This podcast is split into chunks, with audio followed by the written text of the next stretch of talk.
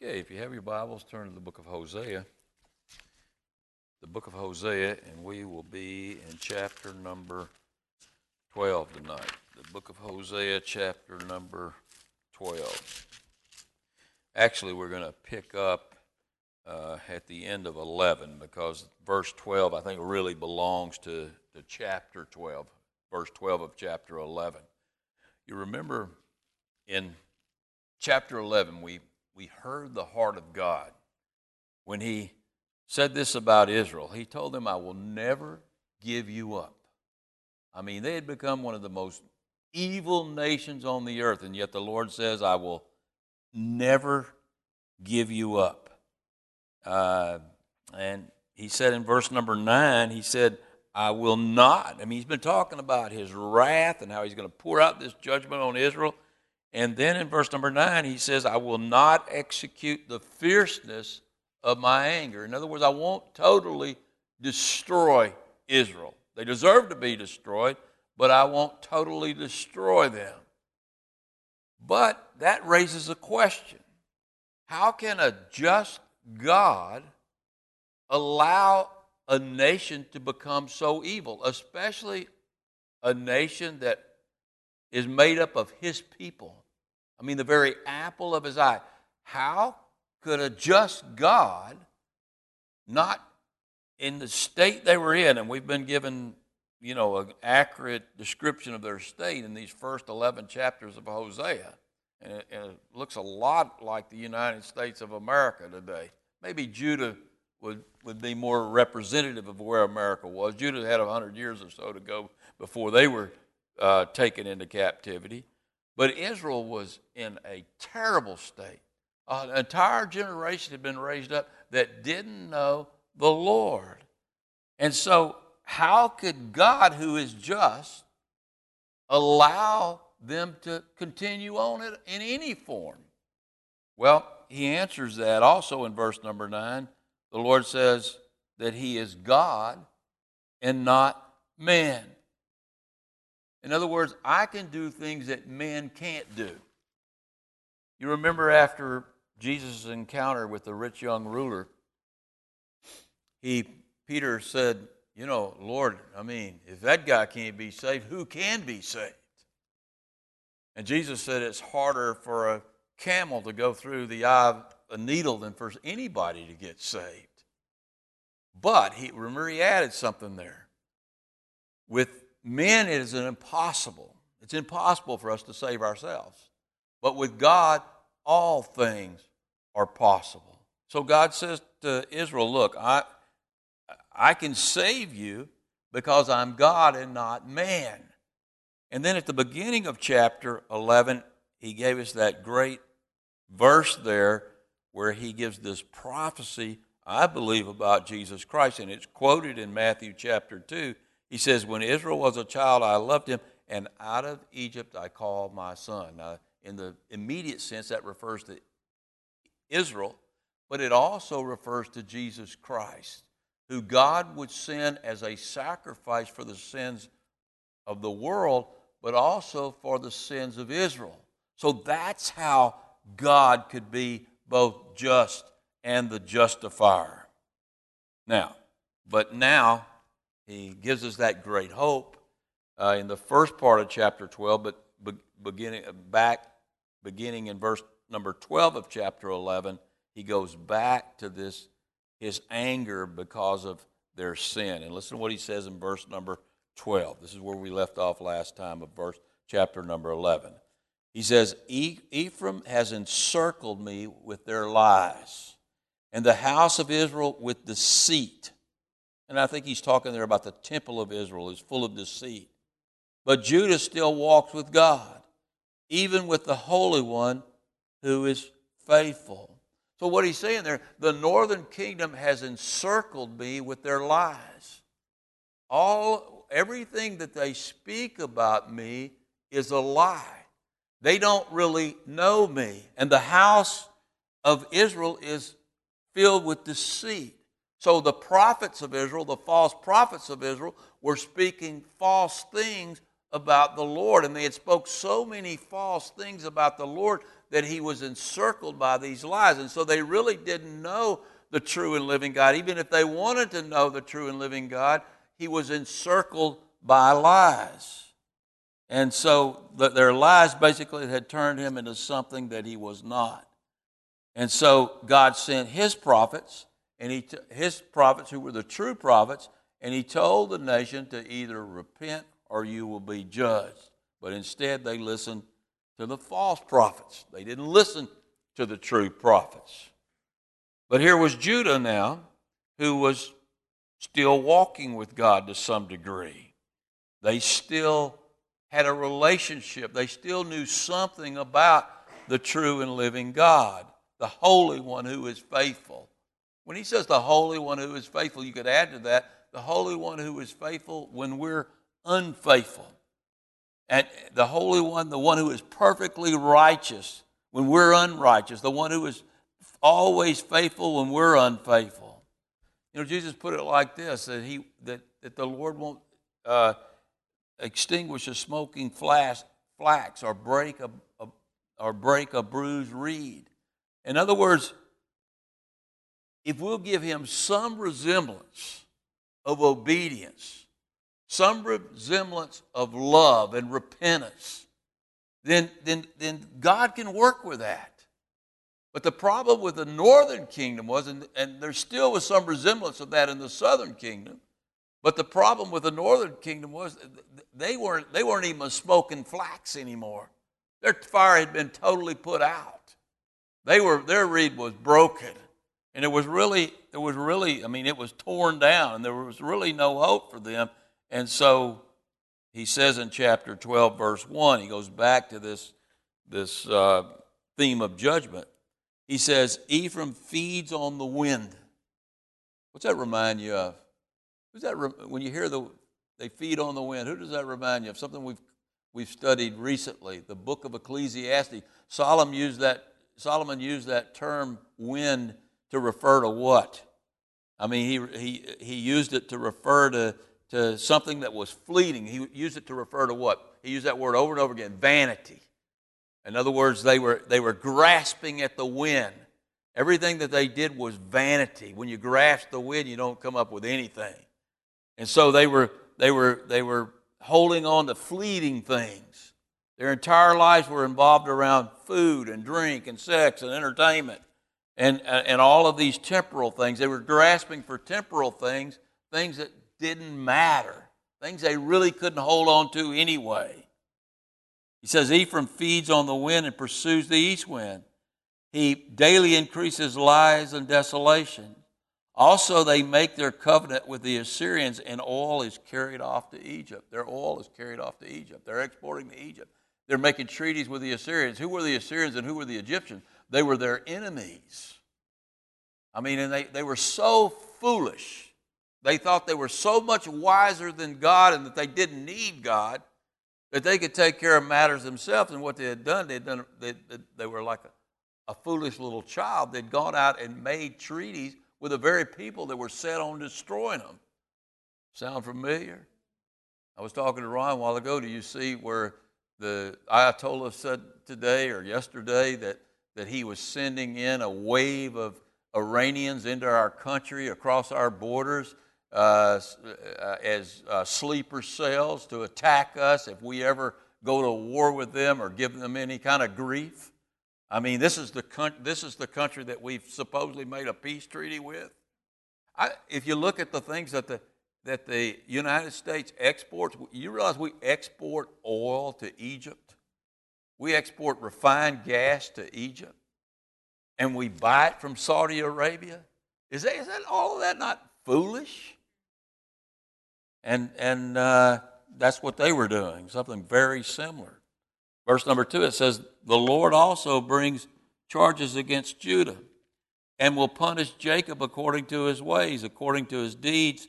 He will recompense him. So, you know, back in verse number 12, you look back at verse number 12, God had something good there to say about Judah, but now he says the Lord brings a charge against Judah. Say, Judah, don't, you know, you're listening to this prophecy, don't get so smug. You're next. I mean, you're, you're, you're going to be punished too. And then he talks about Israel, the entire country, in the context of Jacob, this, this forefather of, of the nation Israel. He says that he will punish Jacob according to his ways. It, and, and he's going to use Jacob here in this, this chapter a couple of times because in the loins of Jacob, when Jacob was living on this earth, was the nation of Israel. And really, in some ways, because he was one of the fathers of faith, we were in his loins too. And so the way God dealt with Jacob is kind of the way he deals with Israel and kind of the way he deals with us. And one of the things that God the, one of the things that God did with Jacob, what he sowed was what he reaped. In other words, remember what he did uh, to his brother Esau? He stole his inheritance. How did he steal his inheritance? By deceiving his father. And what Jacob sowed later on, he would, he would definitely reap when he was deceived. We'll talk about that in just a minute. But according to his deeds, he will recompense him. What you sow is what you reap. And he's saying to the nation of, just as Jacob sowed what he reaped, this, the nation of Israel is going to sow what they reap. And guess what? You and I are going to sow what we reap. That's in the New Testament. That's not some Old Testament principle. We do sow what we reap we sow to goodness and godly things, we will reap blessings. We sow to evil, we're going to reap curses. And that's New Testament and that's Old Testament. And, and if you look at Jacob, I mean, here was this guy who, from the very beginning, struggled with his fellow man and he struggled with God. And that's a picture of all of us. And that's a picture of the nation of Israel. And that's a picture that he's painting right here because look at what it says in verse number three. He said, He took his brother by the heel in the womb. Jacob was trying to lift himself up when he was in the womb. He was trying to be the first one out. And so he grabbed his brother's heel, and that's why he got the name heel catcher or deceiver. Because this guy was full of deceit from the very beginning. He was trying to, trying to steal his brother's inheritance when he was in the womb. And in his strength, he struggled with God. I mean, he did everything he could to get God on, to be his to be his genie. You remember what he said early on in his relationship with God? He said, "Look, I like you. I mean, you're pretty cool. You got you can really do some miraculous things. I tell you what, I'll let you be my God if you promise to bless me." You remember him saying that? I mean, what a deal. I think all of us were just like Jacob. And and and to some degree, God does bless those who who make him their God. But in his strength, he struggled with God. Jacob struggled with God. The nation of Israel was always struggling with God. The nation of Israel is still wrestling with God and struggling with God. He even str- struggled with the angel, the angel of the Lord, who is none other than the pre incarnate Jesus Christ, who is Lord, of the God Almighty in fleshly form. He struggled with the angel and he prevailed. He prevailed in that struggle. He wrestled with God. Why did he prevail? He prevailed because he wouldn't give up. He was scared. His brother was coming, he thought, and probably he was, to kill him, to, and take his wife and take his goods and, and take his inheritance back. And he was scared to death. And so he begged God, and he saw the face of God at Peniel and he begged God and he wrestled with God and he won that battle. And God gave in to him, but what did God do first before he gave it? Before he gave him favor, what did God do? He crippled him. He crippled him. And that's what God's saying to the nation of Israel. I'm going to bring you back. We're struggling right now. We're wrestling right now. One day you're going to you're going to be like Jacob. You're, things are going to be made right, but you're going to be crippled first guess what? You want to wrestle with God and prevail with God? That's a good thing. But you're going to say, Uncle. You might prevail with God, but you're the one who's going to say, Uncle, because God's going to cripple. God cripples us. I mean, I think all of us to some degree have been crippled in some ways so that we are even in a position to receive the grace of God. So Jacob is, is sort of a picture of us all. He took his brother from the very beginning by the heel and the womb, and he struggled in his strength, he struggled his whole life with God. Yes, he struggled with the angel even and prevailed, and he wept and sought favor with him. And he and he found him. Where did he find him at? He's kind of going. He's not doing this in chronological order. He found him. Found him at the house of God, at Bethel. That's what Beth Beth is house. El is God. He found him at the house of God. Now that that place in the desert where Jacob found uh, God was not the literal house of God. Wherever you find God is the house of God. And he found him at the house of God, and there he spoke to us. God spoke to us. He spoke to us through Jacob. Because you see this ladder going up to heaven and the angels ascending and descending on that ladder, and that ladder is, represents a Jacob's ladder, which represents none other than, than Jesus Christ. Then look down at verse number five. He says, That is the Lord. Who did he find? Who did he who, who spoke to him? That is the Lord of hosts. He, he saw those angels. The Lord of hosts, the host of angels, the Lord, the host of nations. Jehovah Sabaoth. I mean, there's some really, there's a lot of Jehovah's and Elohims if you look at that in the Hebrew. He is Elohim, Jehovah Sabaoth. Jehovah Sabaoth.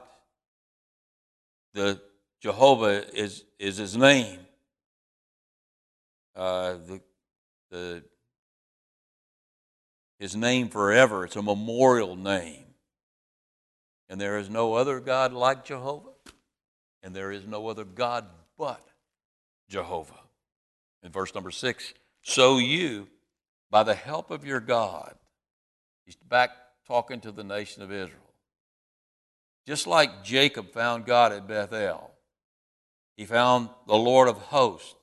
The Lord is a memorial is his, is his memorable name. He says, So you, Hosea is speaking now, by the help of your God, repent. Repent. Return. Observe mercy, and, and he shows you how to repent.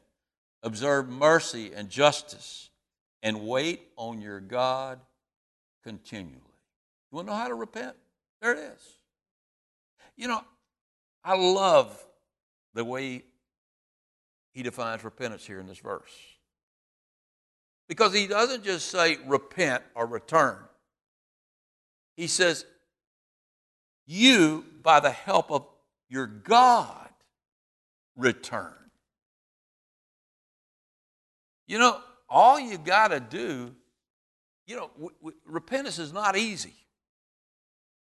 It's not easy. Whenever we're going down a bad path, it's not easy to return. It's not easy to repent. It's not easy to change directions. But all you got to do is make the choice and say, Lord, I'm, I'm going to, I'm, I'm turning from whatever this sin I'm committing. I'm turning from this, this wrong thing I'm doing. If you're lost, I'm turning to God. I'm turning to you. And all you have to do is make that decision and then God gives you what you need to repent. Because He's faithful. We saw in verse 12, even when we're unfaithful, all we have to do is give God a chance and turn, and He will help us in our turning. And what's, what's it mean to turn? Look at, look at the middle part of that verse. First of all, it means to observe mercy and justice. In other words, to turn from doing evil, from lying and cheating, and stealing and being merciless to people, to observing mercy and justice. That's what the law was all about. The law was about treating our neighbor as ourselves, about loving the Lord God with all our hearts, with all our mind. That's what the law was all about. And so we just turn towards what's good, and God will give us help to turn. God will change our hearts. I mean, as a New Testament believer, all we've got to do is give God a chance and, and say, Lord, I'm tired of this. I'm tired of this sin. I want out of this.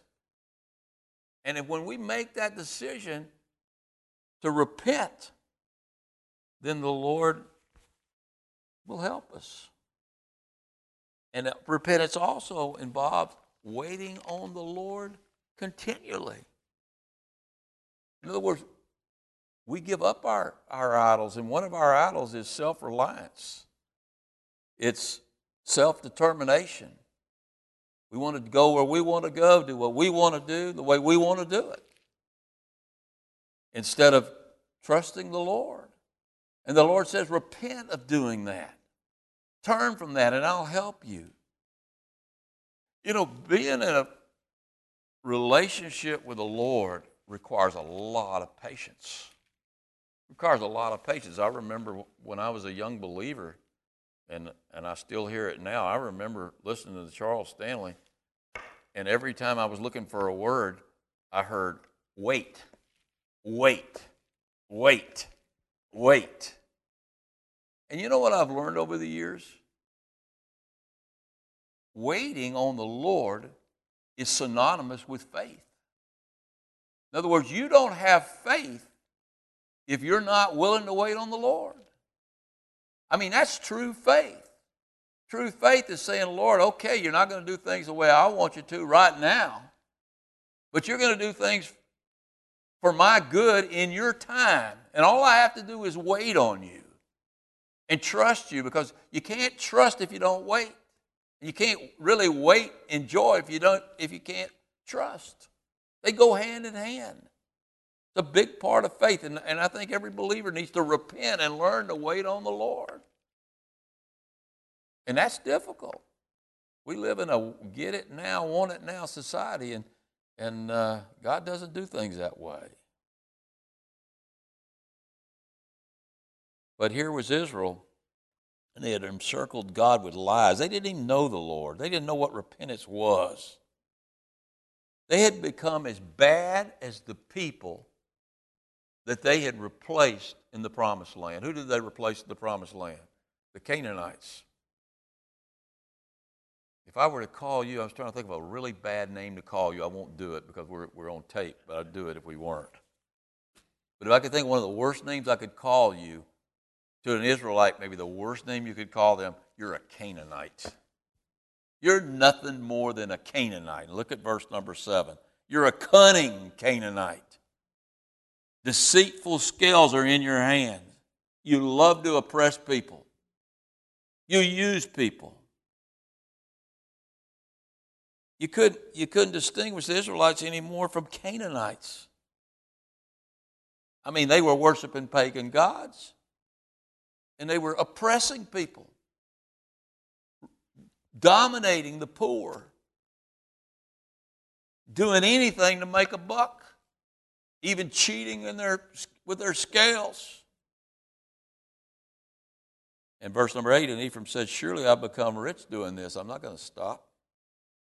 I found wealth for myself in all my labors. This is a good deal deceitful scales are working fine with me, and they'd set their government up kind of like we've set ours up to where evil prospers. And they, you know, I found I've become rich and I've found wealth for myself in all my labors. They shall and, and they shall find no fault or iniquity in me. Uh, no iniquity that is sin. They shall find in me no iniquity that is sin. In other words, they're not going to catch me. It's not even considered sin anymore.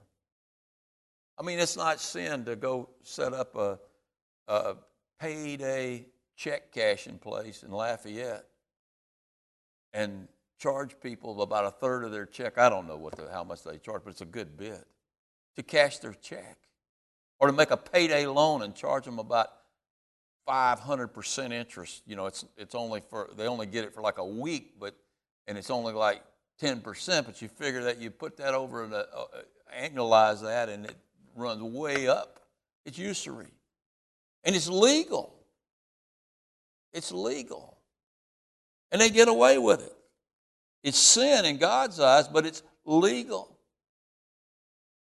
Or to rent somebody a computer for, for uh, $40 a month or $100 a month that they buy for $200 and rent it for a year and think, look at the profit, the usury there. They're getting on that.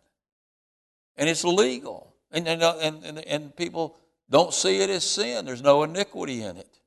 They were oppressing people with deceitful things and, and, and they didn't even see it as sin. It was legal. And they were getting rich on it. There's a lot of other things. We could spend the rest of the night going through things like that the deceit in our country. But, this is one of those bad buts, I am the Lord your God. I am the Lord your God. Ever since the land of Egypt, ever since I brought you out of the land of Egypt, I've been your God, whether you know it or not anymore. But watch what he says. But I will again make you dwell in tents, as in the days of the appointed feast. What feast is he talking about right here? He's talking about the feast of the tabernacles. When, when they celebrated the feast of the tabernacles, they built these little huts like they lived in in the wilderness. Now, why did God have them do that?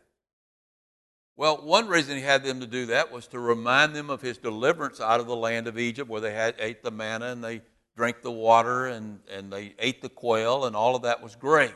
And you're reminded of God's deliverance. But there was something else God wanted to remind them of how difficult that time was.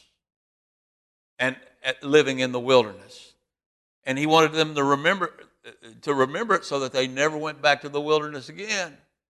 And so they had these beautiful homes in Canaan and he's saying right now, he said, hey, you're going back to the wilderness and you're going to live in tents as in the days of the appointed feast. Now you're not just going to live there for the days of the appointed feast. You're going to live in those places permanently.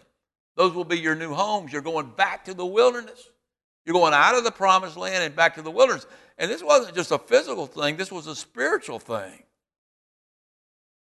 For verse number 10, I have spoken by the prophets and I have multiplied visions. I have given signs, symbols through the witness of the prophets. So the Lord says, I've been speaking to you through the true prophets.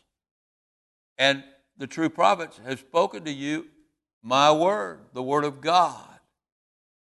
Now, let me ask you a question. How do you judge a prophet? How do you judge whether somebody's speaking the true word of God or they're speaking a false word of God? Well, you judge them by the word of God that you already have. Now, they had the Torah. And the last thing they were given was the book of Deuteronomy. And in the book of Deuteronomy, they were told that if you end up like the Canaanites, I will kick you out of the land. So all they had to do was look around and realize that they had ended up like the Canaanites. So here they had the false prophets who were telling them, hey, God doesn't care what you do, He's a God of love. And no matter what you do, you're going to get, you, know, God's still going to love you. He's still going to bless you. You're still going to have prosperity. Prophets like that out there today. But does that line up with the word? No. Prophets like Amos and Hosea were telling the Israelites, there's Amos, you can use it there the uh, prophets like Amos and Hosea were telling them that, hey, you've crossed the line. God's cup of wrath is full, and God's about to judge the nation. Now, how, how did, and, and they were backing that up with visions and signs. And more important, you know, maybe the most important thing, the witness of the prophet the witness of the prophets. I mean, you take a guy like Amos and you take a guy like Hosea, these guys were, were living like godly men. And all of the corrupt priests in the temple were living like the rest of the world. So, whose witness do you take? And they were speaking in power. It was backed up with signs and wonders, and, and, and it was backed up by the word. And so, that's who they should have been listening to. And he says in verse number 11, he says, Though Gilead has idols, surely they are vanity. And they've got false prophets. Surely they're speaking in vain. Though they sacrifice bulls in Gilgal, indeed their altars shall be heaps in the furrows of the field. In other words, once the nation is destroyed, then all of those idols are going to go in the trash pile with everything else, and they're going to be plowed up in the furrows of the field, just like all the other rubbish. Then he goes back to this picture of Jacob. He says, Jacob fled the country of Syria, fled to the country of Syria. Israel he calls him Israel and Jacob here. Israel served for a spouse, and for a wife, he tended sheep. Now, here was Jacob. He had deceived his brother by deceiving his father. And what happened to old Jacob? You remember the story? He fell in love with Rachel, Laban's daughter, his uncle Laban's daughter. And he fell in love with her. She was the most beautiful thing in the world. She had an ugly sister, and she was the good looking sister. And so you remember how Jacob had dressed up to look like Isaac? Well, Leah dressed up to look like Rachel on the night of his wedding night. And he took her into his tent and he had relationships with her and he was married to her. And he woke up the next morning and took up took off the veil and he went, Oh my goodness. I've been bamboozled, just like I bamboozled my brother. And he served for seven years to get that ugly woman. And he was, still wanted Rachel, so he served Laban another seven years. And he finally got Rachel. And then he served Laban another seven years. And, and Laban would have kept him there forever if God hadn't delivered Jacob and told him to get out of the land and take your stuff and take your wife and get out of there and I'll protect you, go on. And so he fled back to his homeland. But who was there waiting for him when he got to his homeland? His brother Esau, who wanted him dead, who had promised made an oath that he was going to kill his brother when he ever the next time he saw him. And so he went back and and uh, who was orchestrating all of this? God. So he went back and that's where he wrestled with the Lord and that's where he went from being Jacob to becoming Israel, prince with God, instead of deceiver and heel catcher. And and so God is saying a similar thing here. You've served, you've, you've had this relationship with me for a period of time, and now you've been in the promised land. Well, you're going to have another period of wilderness, probably a lot longer than the first period. But eventually, I'm going to nurture you, I'm going to bring you back through all of these struggles, and you're going to see the face of God. You're going to prevail, but it's going to be a while. Then he says in verse number 13, he says, in verse number 13, he says, By the prophet, who's he speaking of there? The Lord brought Israel out of Egypt. By Moses, the prophet, the Lord brought Israel out of Egypt by a prophet. And by a prophet, he was preserved. The, the nation was preserved. And so he used the prophet Moses to lead them out of the land and to preserve them in the wilderness. And in Hosea's day, the next stage of the struggle was about to begin. Because look at verse number 14. He says, Ephraim provoked him to anger most bitterly. Therefore, the Lord will leave the guilt of his bloodshed upon himself and return his reproach upon him. In other words, they're about to be judged. This is the next stage of the struggle between Israel and God. They're about to be judged. But who did it? Did God? They did it to themselves, didn't they? The Lord says their bloodshed will be upon them. It'll be their own fault because they had forsaken the true and living God and they had gone a chasing after idols. And they had made contracts with their very enemies. How stupid was that? Was that God's fault that they did that? No, it was their fault. Because if they were in a strong relationship with God, God and God they were waiting on God, then they wouldn't have done that. Because God wouldn't have told them to do that. But they wanted to do things their way. Because their self, their pride in their own nation was one of their own idols. And so the guilt of their bloodshed's upon themselves, and I'm going to return their reproach upon them, God says. They hate me, I'm going to destroy them. And God didn't have to do a thing, they'd done it to themselves. But was God finished with them? No. For now they were going to serve a foreign king. But just as God had led Jacob out from Laban and brought him back to the promised land, one day he's going to lead them out of their captivity, out of all the places where they've been scattered throughout the world, and they're going to be brought back into the land.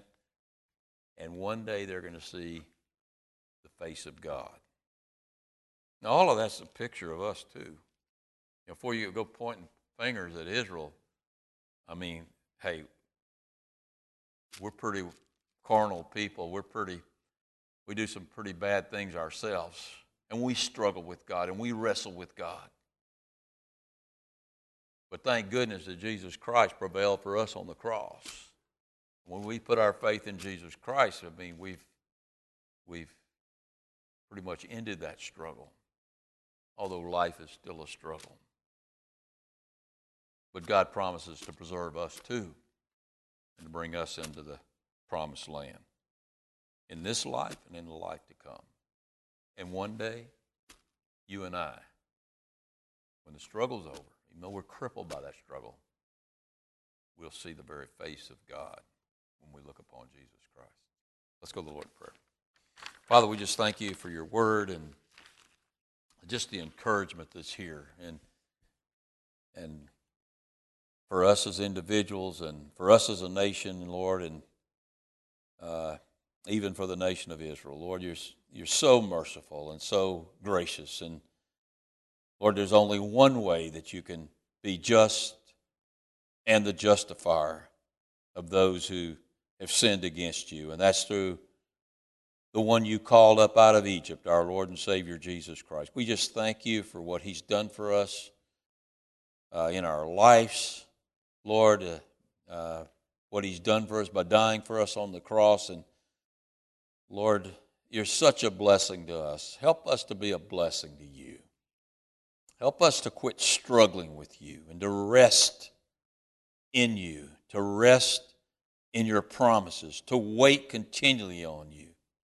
Lord, and those of us that struggle with waiting, Lord, all, as your word said here, says here tonight, Lord, if we'll just give you a chance and, and repent, Lord, of our selfishness and our impatience. Lord, your, your word promises that you'll help us in the process of learning to wait on you. And by waiting on you, Lord, we, we say we love you. Help us to do that. Help us to be the kind of people you want us to be. We can only do that through our Savior, Jesus Christ. It's in His precious name that I pray. Amen.